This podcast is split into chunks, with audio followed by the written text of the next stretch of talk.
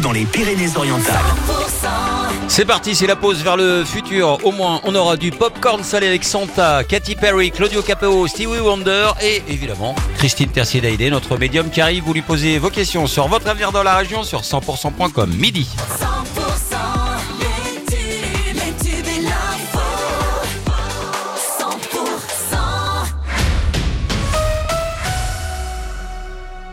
Ce qu'il faut retenir de l'actualité chez nous, c'est avec Margot Alix. Bonjour Margot. Bonjour Wilfried, bonjour à tous. Près de 4000 mètres carrés de végétation partis en fumée hier soir. Ce feu de végétation s'est déclaré dans la commune de Tria. En raison de l'accès difficile, l'opération a mobilisé 65 sapeurs-pompiers sur place. Le feu a finalement pu être maîtrisé, mais son origine reste inconnue pour le moment. Le département devrait à nouveau passer à côté d'un gros épisode pluvieux, alors que des orages sont attendus vendredi et samedi. Et bien seulement quelques gouttes sont annoncées à Perpignan d'ici ce week-end, alors que initialement d'importantes pluies étaient prévues. Du côté des reliefs de la Cerdagne et du Cap-Cyr, eh bien les stations de ski devraient profiter de plusieurs chutes de neige. Et justement, la procession de Saint-Godéric pourrait bien être de retour en mars. Ce sont un des images qui avaient marqué les esprits.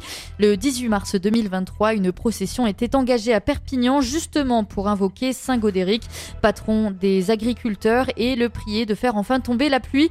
Et bien, presque un an plus tard, la pluie manque toujours dans le département. Le village d'Homs recherche un repreneur. Les locataires actuels de l'unique commerce multiservice ne sont pas sûrs de continuer cette aventure. La municipalité s'est donc mise en quête d'un repreneur pour ce restaurant, bar, épicerie, cantine scolaire. Vous avez jusqu'au lundi 18 mars midi pour déposer une offre. Et dans le reste de l'actualité en France, aider les médecins à prescrire des alternatives aux médicaments non disponibles, mais aussi intensifier le bon usage des antibiotiques. Le gouvernement a annoncé quelques mesures concrètes pour anticiper les pénuries de médicaments. Les tensions d'approvisionnement des médicaments se sont amplifiées ces dernières années partout en Europe.